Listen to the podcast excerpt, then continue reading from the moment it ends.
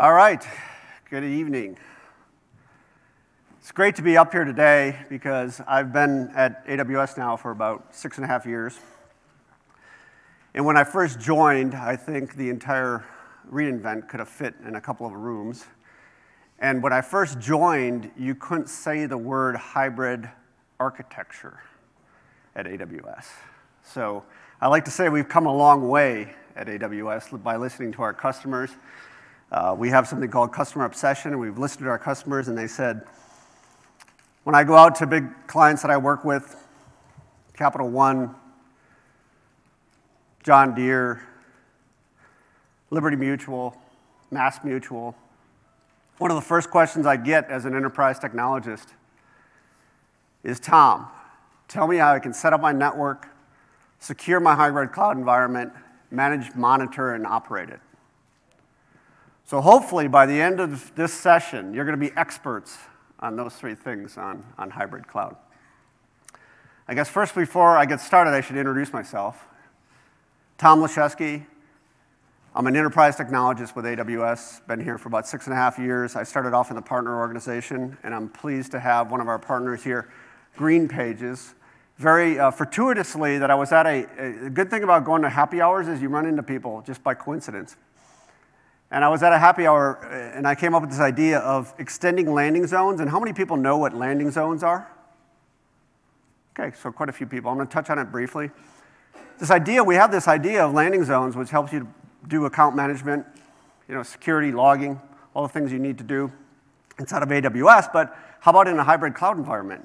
How do you actually stand up a landing zone in a hybrid cloud environment? So I came up with this idea of this session around extending landing zones into hybrid cloud, and then I realized I didn't really have any content.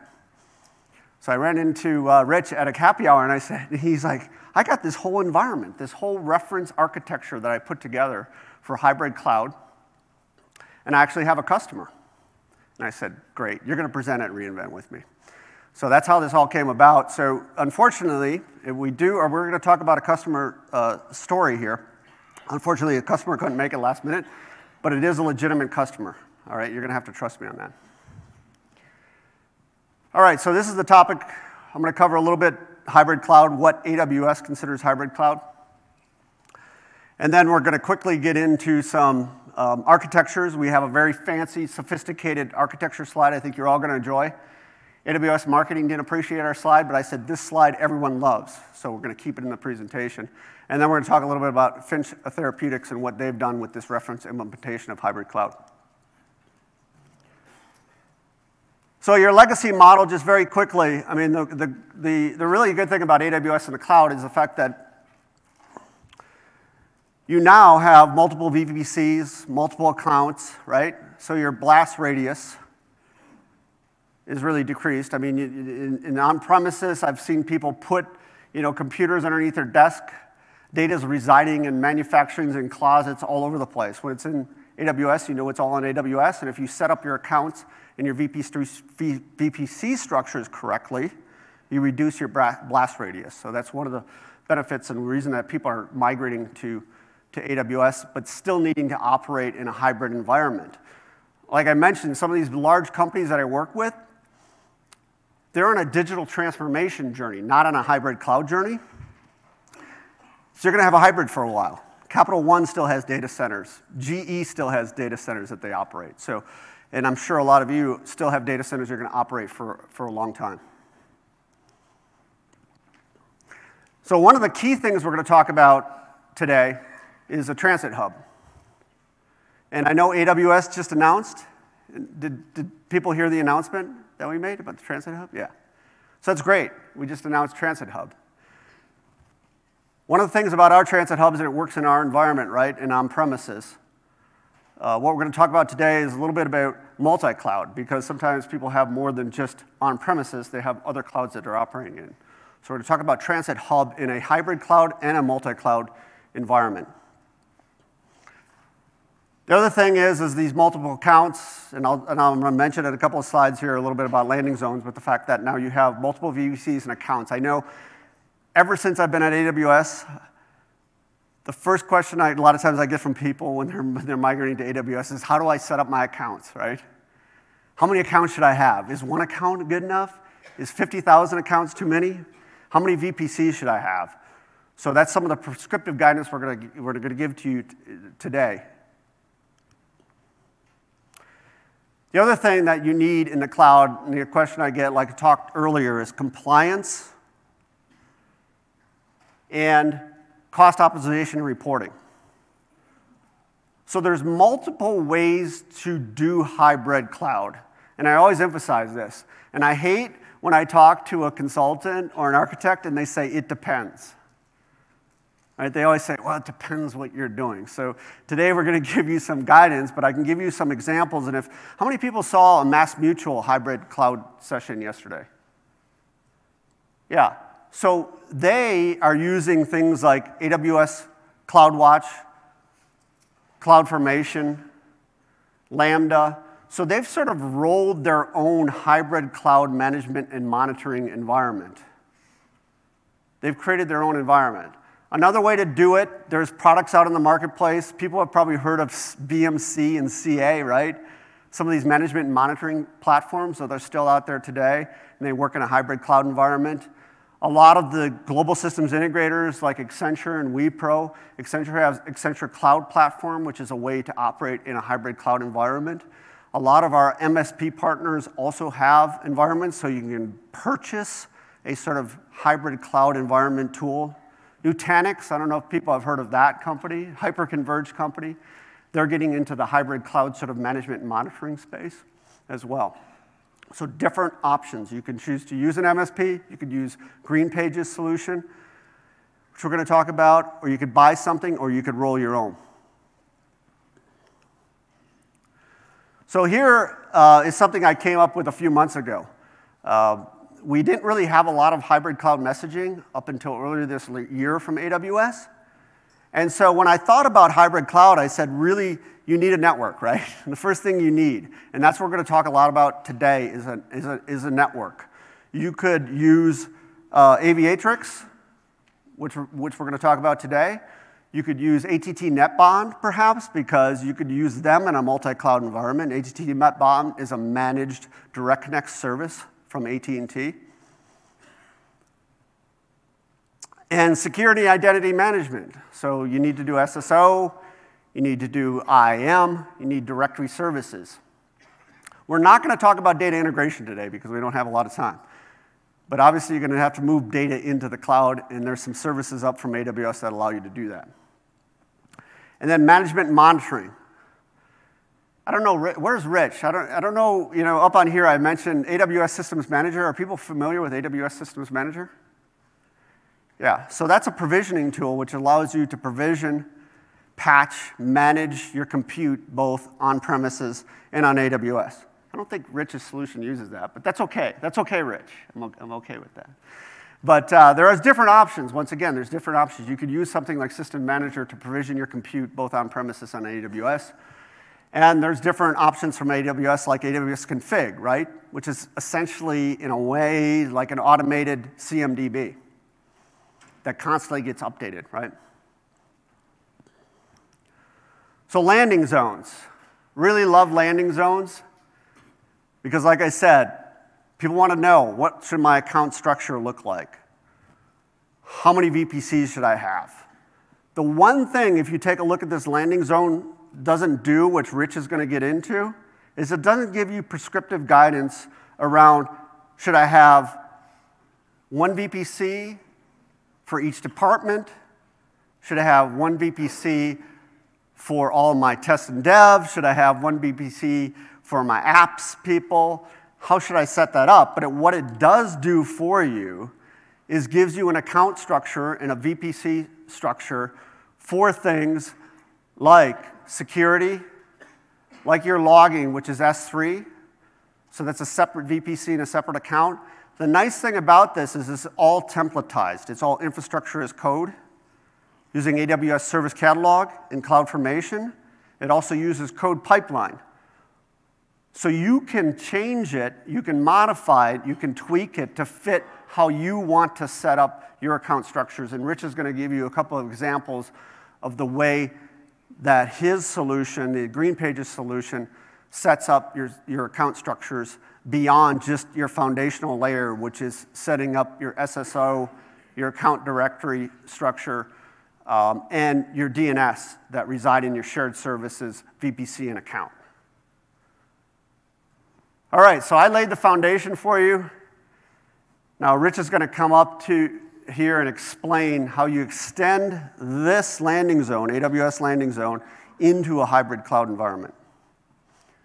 And hopefully, we save some time because I think Rich and I are better at answering questions than we are at presenting. So we're hoping we're going to have about 10 minutes at the end to answer some questions. Certainly. Thank you. Thank you, Tom. Thanks a lot, Tom. That was a great introduction. Thank you very much. It's, uh, it's really just, first of all, I'd like to say thank you to AWS for uh, allowing me the chance to present, allowing Green Pages to put our solutions forward here. And certainly to Tom, it's been a real pleasure uh, collaborating with him. Um, so, to introduce myself, I am a uh, client services director with uh, Green Pages. We're based in the north, Northeast. Um, I've been working with AWS for the better part of 10 years. I've had uh, you know, some great experiences with some wonderful clients, some small customers, mid sized customers, and uh, some very large enterprise clients that I've had the fortune of working with. So it's given me a lot of great perspective that I've gained uh, from working with those clients, from working with colleagues, other partners, solution providers, and, uh, and peers along the way. So a lot of what I'm going to show you today, you know, just reflects a lot of that. So as Tom said, we're starting here with this landing, zones, landing zone implementation, which gives us a great basis, a great foundation for a multi account, multi VPC strategy, where we're really working to initially, you know, as, as Tom said, uh, decrease our blast radius and improve our operational state. This gives us some great components. Our uh, AWS account provisioning, so our automated account vending machine, AWS Directory Services, single sign on. We have a security VPC that we start with where we can build out our cross account IAM roles. Um, we have our logging VPC where we can have all of our logs, all of our CloudTrail uh, and config logs flowing through. Great, great starting point, great basis. As we move forward to a true hybrid cloud implementation, we have to start solving some problems that look like we've got to extend and bring our corporate network and start to extend some resources, some running resources that are in our corporate network. Mostly, you know, WAN connectivity, uh, Active Directory, so identity and access, identity and authentication management, our data sources and, and data center services, our operations and management tools that we're familiar and comfortable with. We need to make sure that you know, we're doing a good job as we extend to a hybrid cloud posture. One of the first things that we recommend establishing here, and, and you know what, it's really important I say, as Tom said, there's, there's no right way to do this. There's, there's a lot of ways to do this. I, I really want to make that clear that this is, you know, this is going to be a perspective. This is a perspective uh, that Green Pages has, that I, that I have, that Tom, Tom shares. Um, but starting with the Transit Hub, especially you know, with the new announcement by AWS to bring this into the fold of services that are available to us, uh, even natively, kind of validates a you know, reference architecture preference that has existed in the AWS community for quite some time around transit hub architecture and the use of transit, hub, uh, transit VPCs. So we build a transit hub account. That's where we can land our VPN connections, our direct connects, you know, the complicated, sometimes difficult to manage process of uh, connecting our enterprise to the cloud. We get to do that one time in the Transit Hub account. From there, we can deploy our running workloads in other uh, accounts and VPCs. I, I, have another slide where we can talk a little bit more about um, you know, some, recommended, some recommended thoughts, things to think about when solving that question of, you know, do I need one VPC, one, one account, or do I need 40,000 of these things so I really want to get granular? We'll give you some perspectives on um, how you can help your organization make those decisions and find that middle ground. But you know, developer's account, departmental accounts, application accounts. We'll follow that pattern. Once we have our workloads running, now we can use our transit VPC to basically connect, make connections. And when you carry this through, this means we can do this in a programmatic way through automated tools and processes. It enables you know, our compliance requirements, security. There's a lot of goals we can achieve and a lot of checkboxes we can check with this type of a deployment. So here's some of those uh, account perspectives, AWS account perspectives. Um, what we're looking at here is when you use organizations, you can start to group these accounts up into OUs, organizational units. I generally call it an info tech because it's just an, it's sort of an internal IT functions that are being performed by the base uh, organizations account as well as the uh, transit hub. The transit hub account, once we get that thing set up, we want to really you know, lock that down and throw away the key. We don't need anybody doing anything in that account. Um, a couple of other perspectives, though, is certainly our developers. We can have a developers OU, we can have a development account, we can deploy as many dev sandbox VPCs as needed. We can use some automated tools, some self service tools we'll talk about later on. Developer says, I need.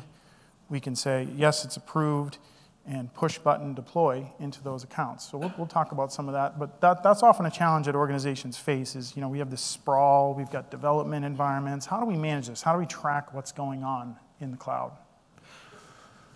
Another key perspective here is uh, managing workloads by department, right? I mean, sales department, marketing department, really, really easy. You say, okay, um, you're, you're, you're a manager, you're in charge of marketing. We want to understand what applications are deployed, what resources are running, what your costs are, back to that line of business manager. Sometimes this gets tricky and complex. This is one way to look at that um, by department, and I'll, I'll, get into the VPCs in a second. Another way is, is by the application. So if we've got an application that's highly regulated and we need to um, have you know, different controlled environments, we can do that, and that's represented on the right, the right side of the, of the diagram here. So application deployments by functional departments, you know, shared users, right? Shared user base, uh, shared data sources. Does, do all these applications use the same data, same database? Makes sense to group them up. Um, shared support teams, shared support resources. We got the same core group of people supporting this, these, you know, three or four applications, shared database. It makes sense, right? Put them, put them together. Um, application deployments by environments, highly regulated or controlled environments, uh, automated deployment, testing, and support functions are, are required. In the case of the customer example we're going to show you, follow a much, you know, much more granular approach. Right? There's an account with VPCs deployed into that account, all by environment, with you know, the appropriate gated controls um, that are necessary. Wide area networking, again, Transit Hub, right? So we deploy all this stuff. How do we get it connected? We're going to show a couple of perspectives, um, enable us to do that programmatically. So this slide, this is uh, kind of what caught Tom's attention, I think, and uh, landed me up here on stage with all of you today. Uh, this is GreenPage's, um, this, is, this is our reference architecture that we'll take to an account, to a customer that says, you know what, we really don't want to spend a lot of time on the typical consulting cycle. We, you know, maybe we don't have an unlimited budget and we don't have a lot of time. We need to get this done. And, you know, can you help us? Just give us some prescriptive advice. You know, can, can you show us how to do this and get us started? Um, we, we, we feel like this might solve, you know, 70, 80% of, of most of our clients' problems. So, you know, we're, we're, we're able to provide them with some prescriptive guidance and a blueprint. Um, rapid on ramp for cloud enablement. That's what we really like to call this. Um, this is a you know, hybrid cloud, multi cloud architecture that helps us solve some of the most difficult challenges first. Again, how do we get connected? How do we bring our identity and access uh, management controls? How do we deploy our applications? Maybe, you know, maybe we got to bring some data. How do we, how do we migrate data sources and, and bring them up. We get to do this in this very controlled, prescriptive way. So big three challenges we solve with this is extending network connectivity via the global transit architecture. We bring the identity uh, and access management off an Active Directory in each one of the hybrid cloud landing zones. So it's not a dependency back on premises. That's a key point that um, I think a lot of people sort of miss is that you know, your network services that everyone relies on Active Directory, DNS, management and monitoring tools, uh, we leave them behind often when we make the first step, right, to the cloud. We, we kind of leave some of that behind, or we implement net new on the cloud and nothing's tied together, and then we think about it a year later, and it becomes a real difficult challenge to, to solve for. Because now we got a whole bunch of running workloads in the cloud over here, a whole bunch of running workloads in the cloud over here. Nothing's really integrated. Talking to you, oh, and all this stuff we still have on premises. How do we, how do we actually move this project along? How do we move this project forward? And um, you know, that can be a conundrum for some companies. We've had to help, you know, we've, we've, I've had the privilege of helping folks figure that out. Sometimes to great cost, sometimes to almost an, uh, an internal migration effort within the cloud. You already got your workloads in the cloud, but we have to kind of re architect and replan and redo a migration, an initial migration effort. Might have started with an insurgency, maybe not a whole lot of you know, forethought and planning. Um, so we, you know, just try to help our clients uh, stay out of hot water in those, uh, in those areas. So I have a detailed slide we'll talk about more, but I, I also want to focus here on the fact that, you know, most of the time we have clients that have these, these challenges of um, managing their, they do a great job of managing their on-premises environments, but they, they struggle with how do I create a view and a perspective for my support teams of my entire environment. So, my, my hybrid cloud, my multi cloud. I've got great tools on premises. I've been running them for 20 years. I know exactly what's going on in my data center. I have great tools in AWS, right? I've got CloudWatch, CloudTrail, I've got Datadog, I've got all this, all this great stuff that's running there. What I don't have when I'm having some type of problem is, you know, one single pane of glass, one dashboard that tells me, oh, okay, this is, this is where my red light issue is. So we've, we've been working to help our customers you know, feed that into central dashboards, and that's been a, that's been a big success story for us. Um, yeah, that's about enough on that slide.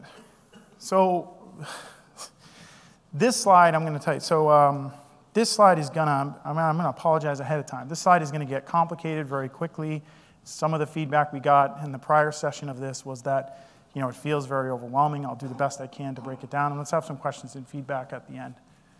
But this is a slide I use when talking to, again, you know, maybe some, uh, some folks who are, you know, net new to thinking about cloud and cloud adoption. And, you know, one of the things we, we, we talk about is, okay, you know, I, I use this example of an East, East Corp data center and a West Corp data center. So, and one of the first challenges we recommend to people uh, to solve is actually figure out your CIDR blocks, figure out your networking well ahead of time. Um, again, that insurgency led effort or that, hey, let's start deploying, let's start going. You know, we got a bunch of default VPCs in AWS, a bunch of default VNets in Azure, and guess what? They all have the same IP address range, right? Same CIDR block. Um, it becomes very difficult at scale to route and manage and know what's going on in each one of these environments. So, step number one figure out your CIDR ranges, put them on a whiteboard, make sure everybody knows where it is, and let's live within that environment. And what we recommend is you pick a range by cloud provider, by region. And then that, that's it. That's what we do. So, fairly large uh, you know, range of IPs. This is just a perspective and a view on the multi account strategy. So what I'm going to show you is that, you know, in, in this multi-region perspective here, which can also be ported to multi-cloud. This is a multi-regional perspective, but, you know, you'll notice we've got our uh, account three at the bottom left-hand corner of the regions, and that's our rep- represented by our transit hub and WAN connectivity. Okay, they're in the same account, they're different VPCs. There's a VPC on the West Coast and a VPC on the East Coast. So the first challenge we talked about already is solving the WAN connectivity problem. This is where we land our VPN tunnels, right? So we land on the, on the VGW, great VPN tunnels. What we talk to our clients about is, you know, hit the location that's nearest to your data center. If you're on the East Coast, connect to US East, that's your primary route in. If you're on the West Coast, hit US West. Also, uh, peer, peer to the other region. Okay? Peer to the other region, that's your backup tunnel. You're going, you know, the crisscross there. for the VPN tunnels, which are represented in the center. As you scale, as you grow, and you need more connectivity, you also land or move up and you land your uh, direct connects into this uh, same transit hub within each region. And we've recently worked with a few partners as well. Um, it's funny, the, the challenge of going, it's really, it's really quite easy to create a VPN tunnel and connect in to AWS, right? I'm sure you know, a lot of people have done it. It's actually pretty simple. The, to me, the disparity gets, it, it's a big leap between the skills and the management and the process of going from those VPN connections to um, having a robust uh, direct connect, WAN connectivity, multiple locations, multiple regions. So we see many of our clients actually working with um, you know, third-party SD-WAN providers. So you basically connect to them. They manage the ingress and egress into cloud, multi-cloud, and back, all your backbones. Tom, Tom mentioned a few, AT&T. Um, we have partnerships with underlay networks that we do this in our demo environment uh, enables us to create this connectivity and do so at a, at a you know, fractional rate, right? We get to procure what we need, not, not going from VPN to full you know, 10 gig connection over direct connect, one gig connection over direct connect. We can do it at a fractional of that.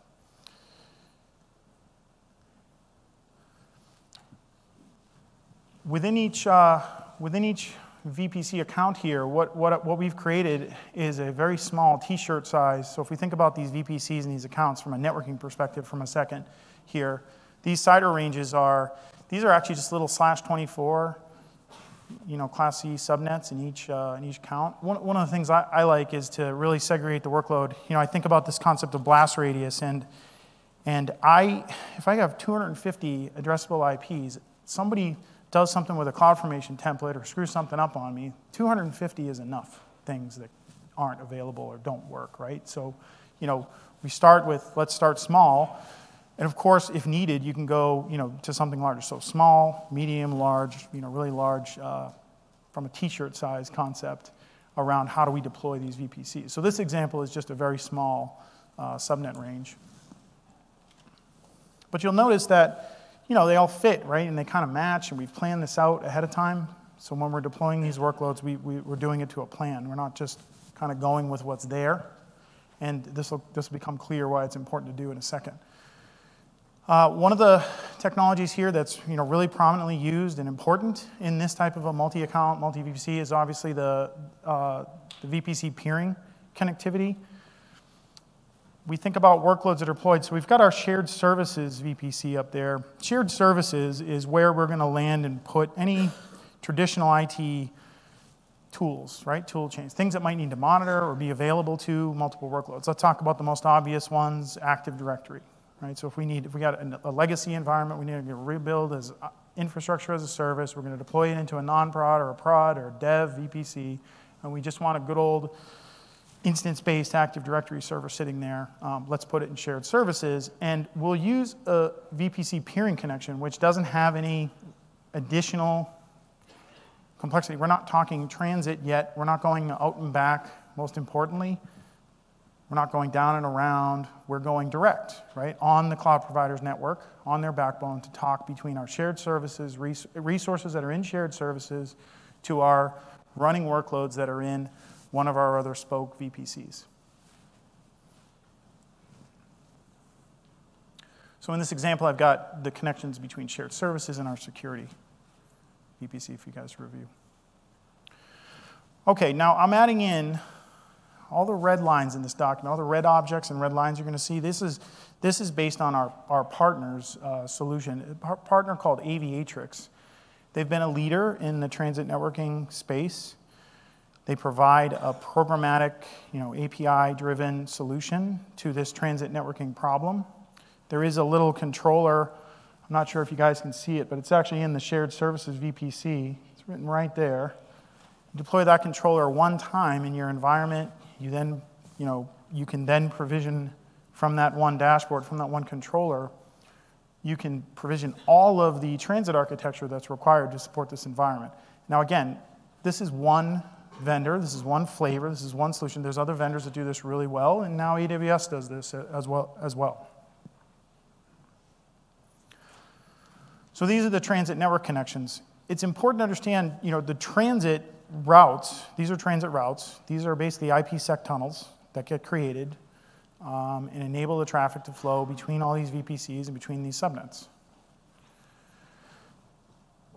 It's important to understand the transit network actually doesn't come into play at all and isn't used in this design unless we have to route traffic from on premises to the cloud. Right? So in a hybrid environment, this is why transit networking is you know, kind of important. It does more than just give us the connection, it allows us to inspect and see and see what's going on. So our, our native routing inside the VPCs is happening, and our native VPC peering is happening as well. We're only invoking the transit networks when we've got to get on premises up. This is an N-tier architecture perspective.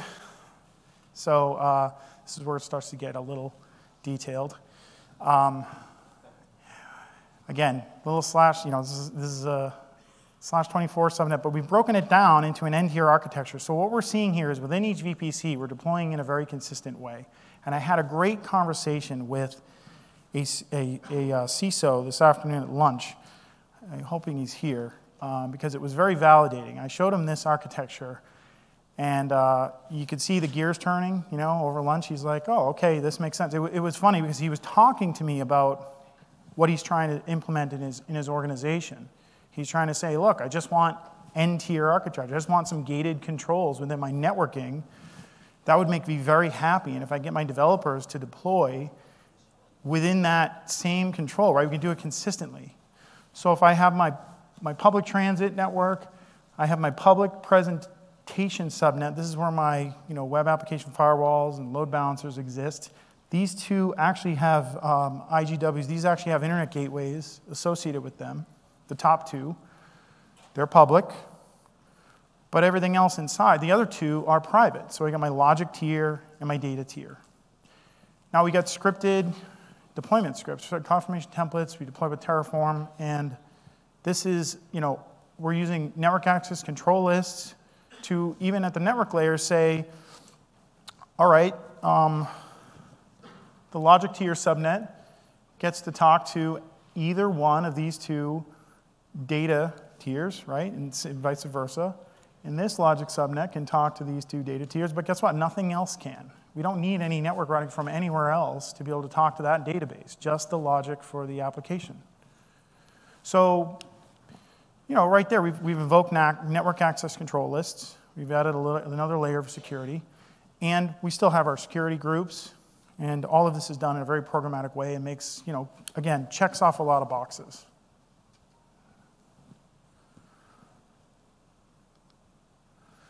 One of the uh, very interesting use cases of this is um, internet egress.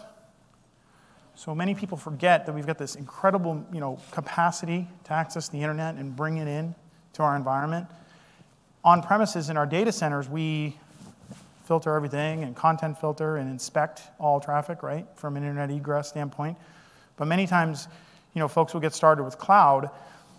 They'll deploy workloads and those workloads, those servers have free reign to the internet.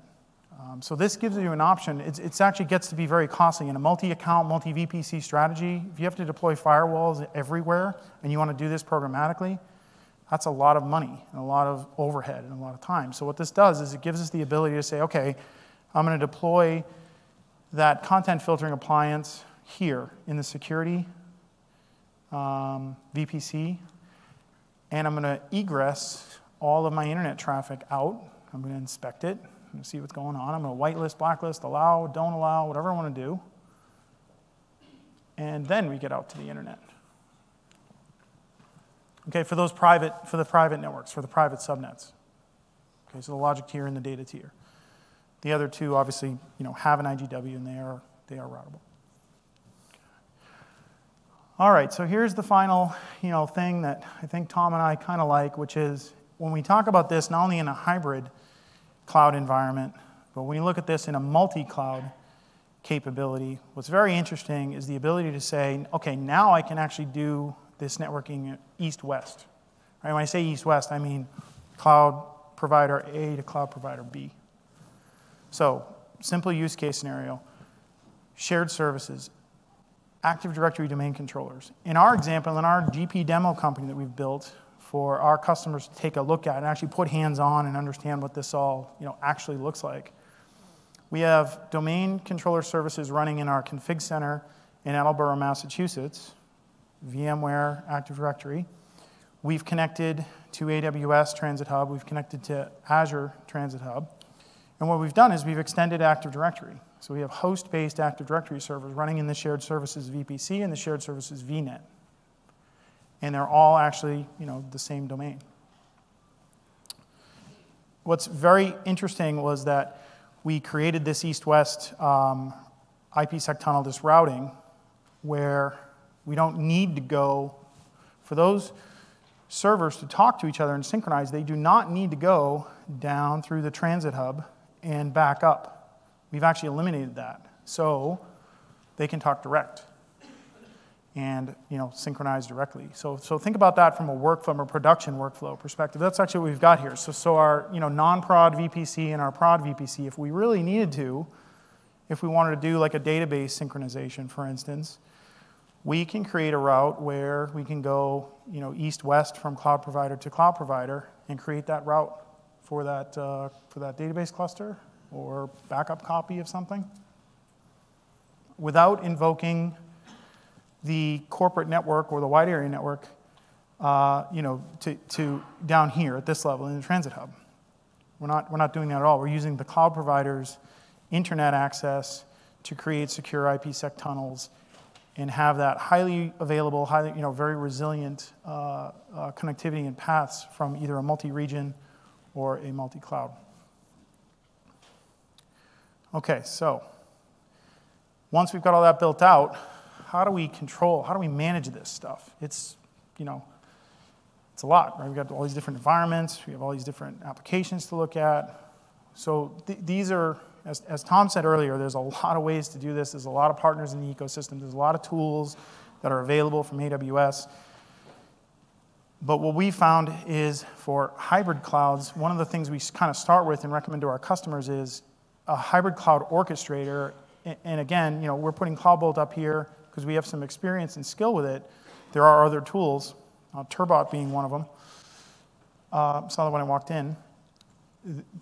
But the ability to deploy, so, so you create these consistent environments in your hybrid cloud strategy, right? So we create the same, that same uh, slash 24 subnet, let's say, we create that in VMware, we create that in Azure, we create that in AWS. If I want to deploy something, I can deploy into these different environments because I've got essentially the same infrastructure, almost a very consistent, a very similar build. What does that do for me? It lets my developers know what to expect, what to go do, what to go build. It lets my support people know what we're doing. Everyone has that consistent operational you know, state. So the, uh, the orchestrator allows us to do that. It's essentially that self-service IT and user empowerment that I talked about. You know, developer says, I need a new sandbox environment. Yes, approve, check, done, right? And it invokes the, whatever the build tools we're using, Terraform or otherwise, uh, to, kick, to kick these activities off. Um, so multi-cloud and hypervisor management all in one console. OpsRamp is a tool that we use as a managed service provider, digital operations provider for our customers and what we're doing is we're, we're, we're, consolidating all of the data, all the tools from these different environments, right? VMware, AWS, Azure, whoever, you know, whoever, whatever the customer is using. Um, we aren't necessarily, some, you know, there's agents and there's ways to, to manage and directly monitor what's happening in each environment. But the most important job of a tool like OpsRamp is to give us that central support dashboard so we have a prayer of figuring out what's going on very quickly if and when something's wrong. Um, CloudCheckr, as a you know, cloud service provider, CloudCheckr is a tool that helps us with some of the security, compliance, and financial control perspectives. So, with consistent builds and with those multi account strategies and VPC strategies, if we're building and tagging our resources appropriately and effectively, CloudCheckr gives us a, a good perspective on number one, cost management, cost controls. What am I spending where? Um, what are, where are my true costs? Right? That's, that's certainly a consideration when deploying, when, when uh, thinking about a multi-account, multi-VPC strategy.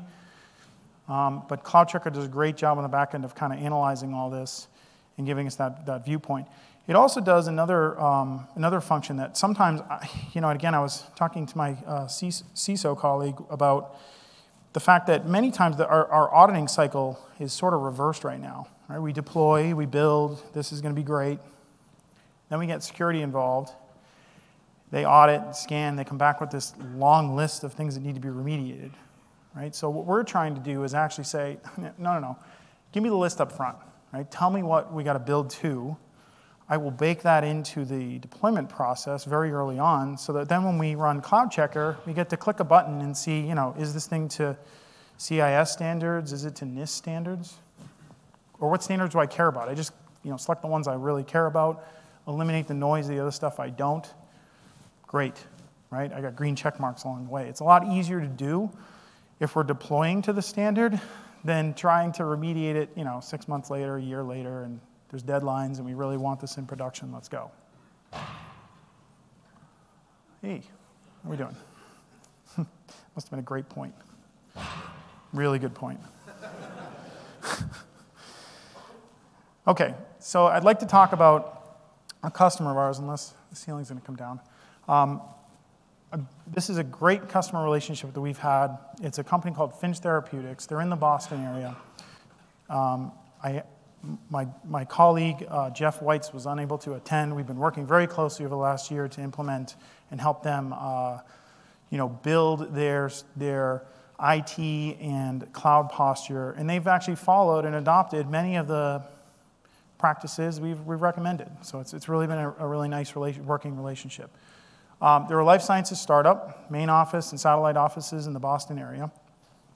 They've gone through a cycle of rapid multi cloud adoption. Okay, so they have you know, workloads running on multiple clouds.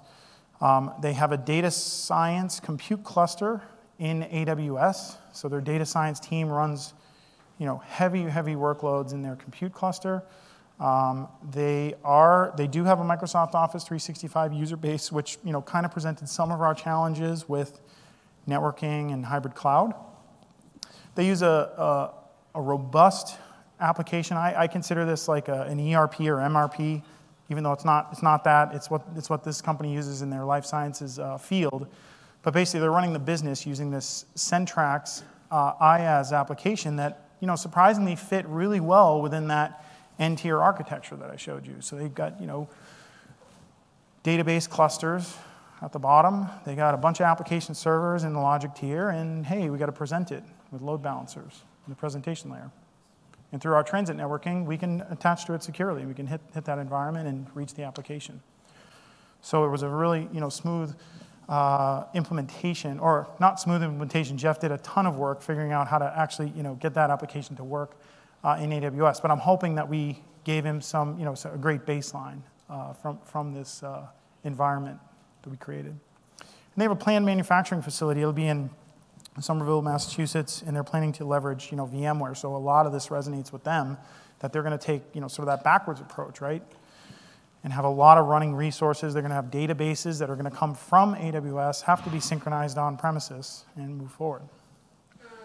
So this is their hybrid cloud, multi-cloud topology. This looks a lot like the, you know, our demo company environment that we set up, except with a couple of exceptions. They've got, you know, multiple remote offices. So what were some challenges for Finch? I really want to talk about the challenges here. Um, they have granular gated GXP uh, controls by environment. So that example I gave about the application uh, controls, uh, accounts, and VPCs. They had to figure out how to connect corporate offices and remote office to, to cloud resources without backhauling all traffic to corporate headquarters. This was actually a really nice you know, win for us, was the fact that Yes, we have a mesh network where if I need something in the corporate, corporate environment, I can get to it, but each satellite office has a direct connection to the transit hub, not a direct connect, but a VPN connection to the transit hub, and we don't have to go, we don't have to go from branch office to corporate headquarters to get to the cloud. We can go directly to the cloud and not have to, you know, use all of our available bandwidth at the corporate network to do this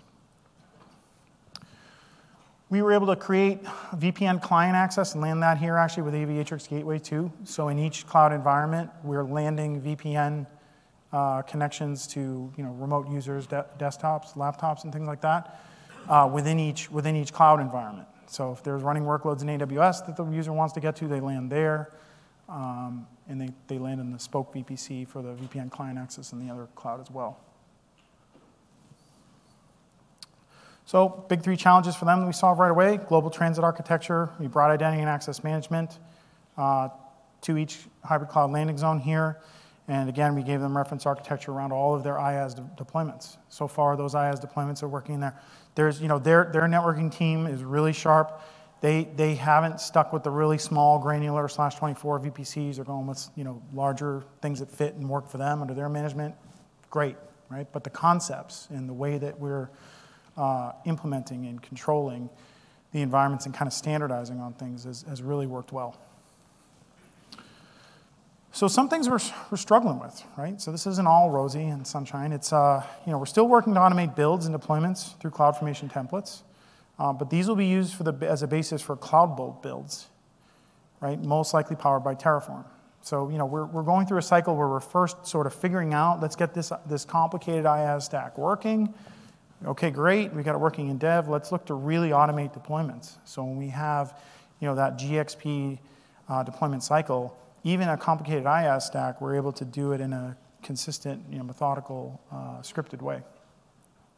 We're working to instrument and monitor all environments and workloads in OpsRamp, um, as well as helping to build a cross-functional Agile Scrum team uh, to, to do all this for the company.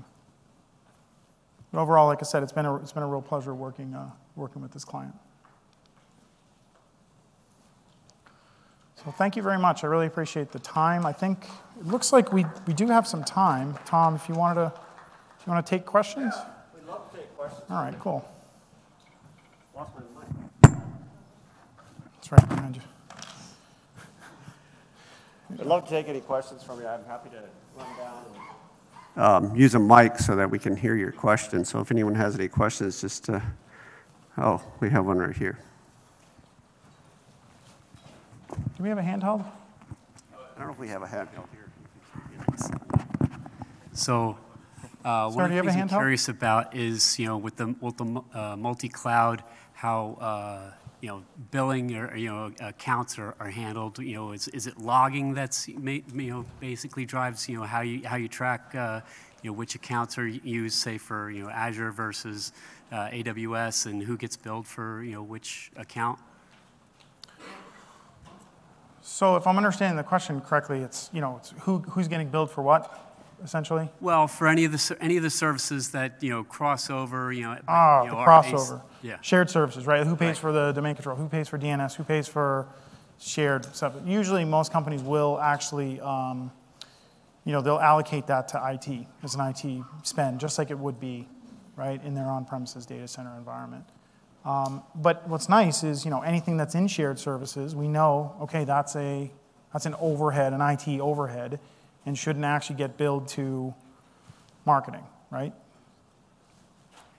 So, uh, you know, I guess follow up to that, you know, um, how do you, uh, you know, avoid, you know, say, double getting double billed for, you know, something that, you know, is, you know, should pure, you know, should be billed from AW through AWS versus Microsoft or whoever?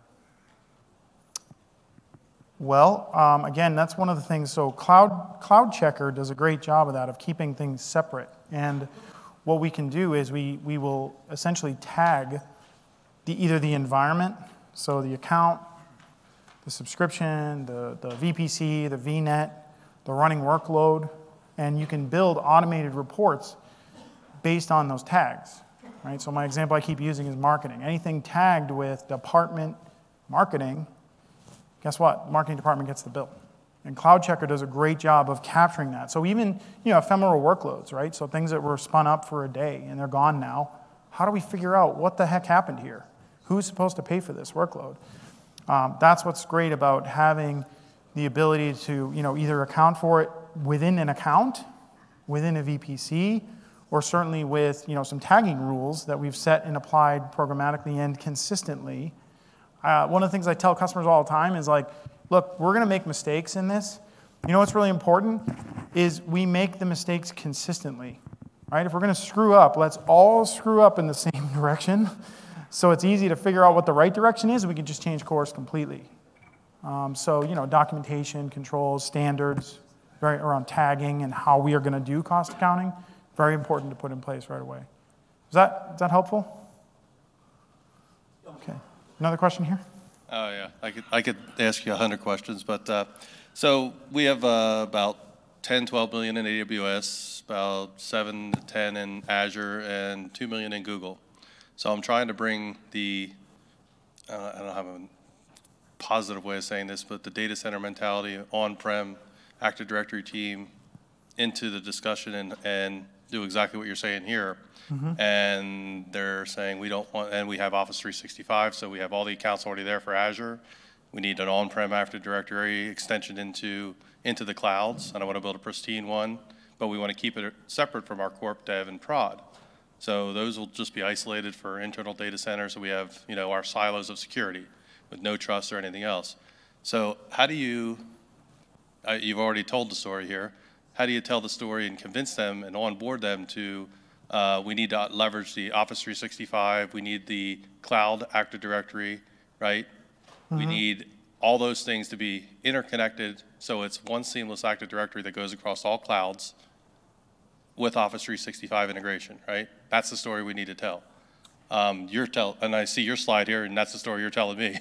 So how do we convince them of, uh, you know, use, we use ping identity, but ADFS is already in place. Yep. Um, we know how to secure it, but we're just having a hard time getting them to come on board. So really common challenge in most organizations, right? Um, with this, you know, reference architecture, we try to deploy things in sort of a, an MVP model, where you know, or, or an- minimum viable cloud. Like let's let's build it, let's see what it looks and feels like. Uh, let's solve that in a minimal way and get everybody on board. This is as much of a organizational change management problem as it is a technology problem. Well, we're, probably we're, what we're struggling with, we're, we have everybody who's working in the cloud who has a full understanding of what they need and working with a team that is struggling to even get the concepts down. Um, So, Well- you know, traditional Active Directory versus Azure Active Directory, right? Right. um, and extending that Active Directory into the clouds, which is AWS, but that'll have to go in a traditional model.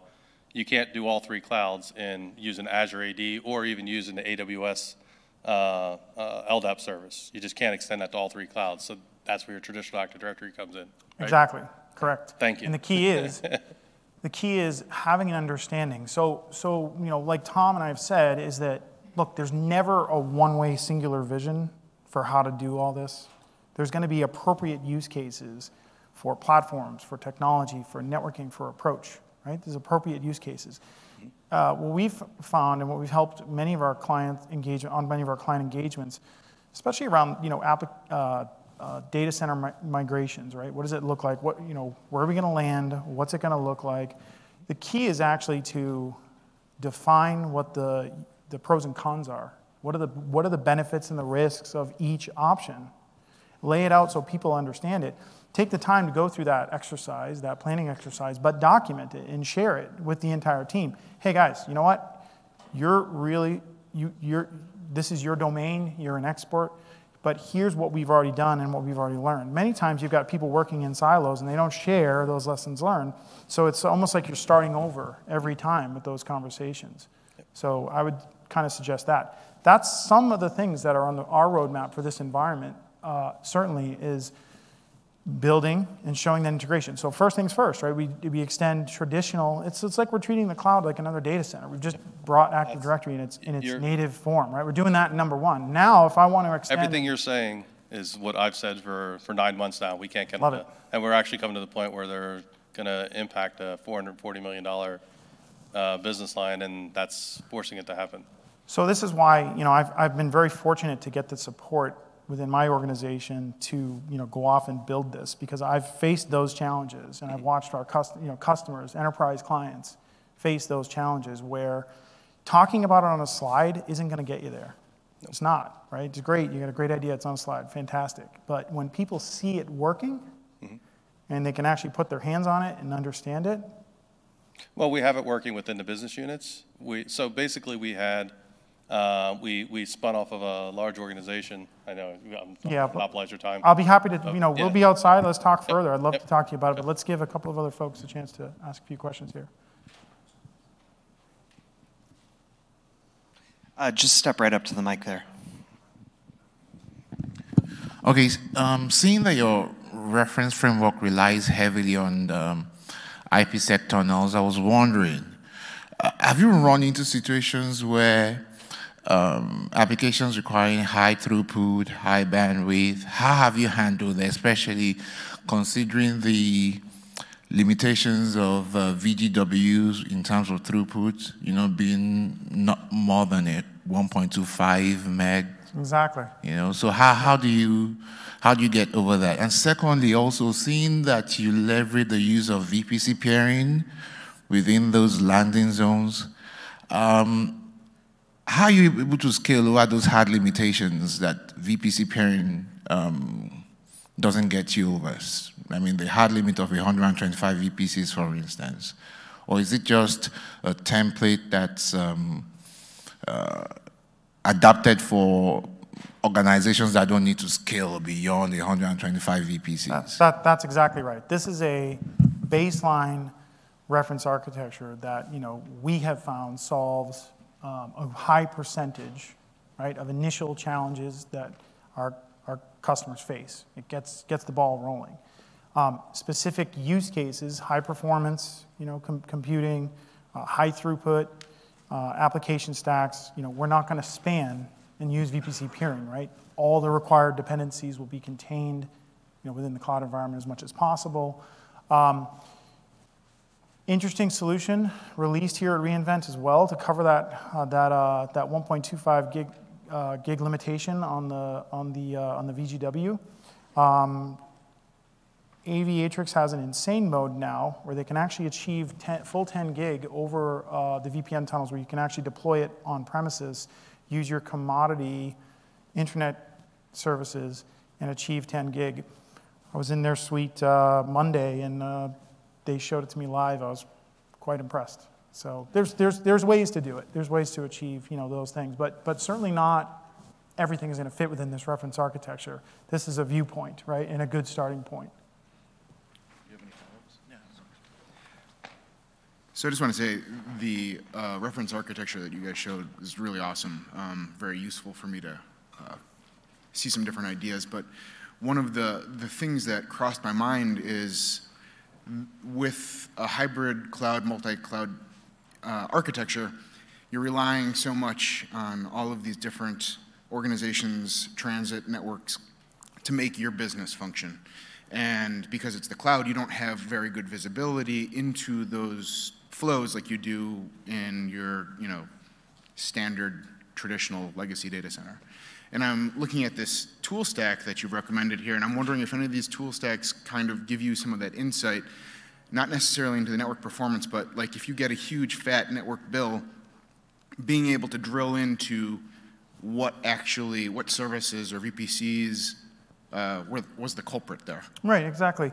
So, you know, AWS announced this capability of transit hubs and, and, and, and transit networks as a native service. I'm really looking forward to the opportunity to get hands-on and understand what those capabilities are um, initially and what's on the roadmap. Actually, Tom and I have meetings with the product uh, team from AWS to discuss that. I have good, great working relationships with Aviatrix, who's actually been involved in it. So the answer to that is actually some of this gives you the insight and visibility. So with each one of these tunnels, you can actually, you can really, you can monitor the traffic. You see the traffic. You can do controls uh, uh, of what, what flows we're going to allow within the traffic. Again, all within that sort of dashboard. So we are getting, we are getting views uh, similar to what you would expect, you know, in your data center. This, this, this solution is enabling that. But you've also got, you know, within each environment, you've got all sorts of networking, monitoring, and capabilities of um, seeing what the culprit is. But that was certainly some of the things that I talked about with, let's say, OpsRamp. So if we were to you know, build out these solutions, as long as we've instantiated them and we have those uh, performance metrics, those KPIs involved within each environment, and we've got them going to a central dashboard. That's actually the, be- the beauty of one central dashboard is now we can see, oh, the culprit is here. I'm not guessing. I'm not trial and error fixing. I actually have you know quantifiable data to point me in the right direction to uh, to solve you know some some type of limitation or problem. Is that because the infrastructure that you've deployed into each of those VPCs is providing like flow data or something That's like right. that? IPFix, something? Yeah, so I don't, I, I don't want to get, you're asking really good questions. Um, I didn't necessarily want the, the presentation to focus too much on, you know, one vendor's solution or another, because this is, you know, much more of just a, a, a topic or an approach. Sure, if you'd rather, I can just find you outside. Yeah, but I'm happy to answer your question. So the answer to your question is yes, these are all actually EC2 instances in this solution that you can size accordingly. You can put the right network capabilities on them, and you get from the central console, the central dashboard, you can see what your requirements are in real time. What do I need? And then you just simply redeploy the right sized instances to support the workload. But you're not guessing. You're definitely not guessing. All right, thanks. Okay? Thank you. I think we're out of time. I think we are out of time. Thanks, uh, everyone. On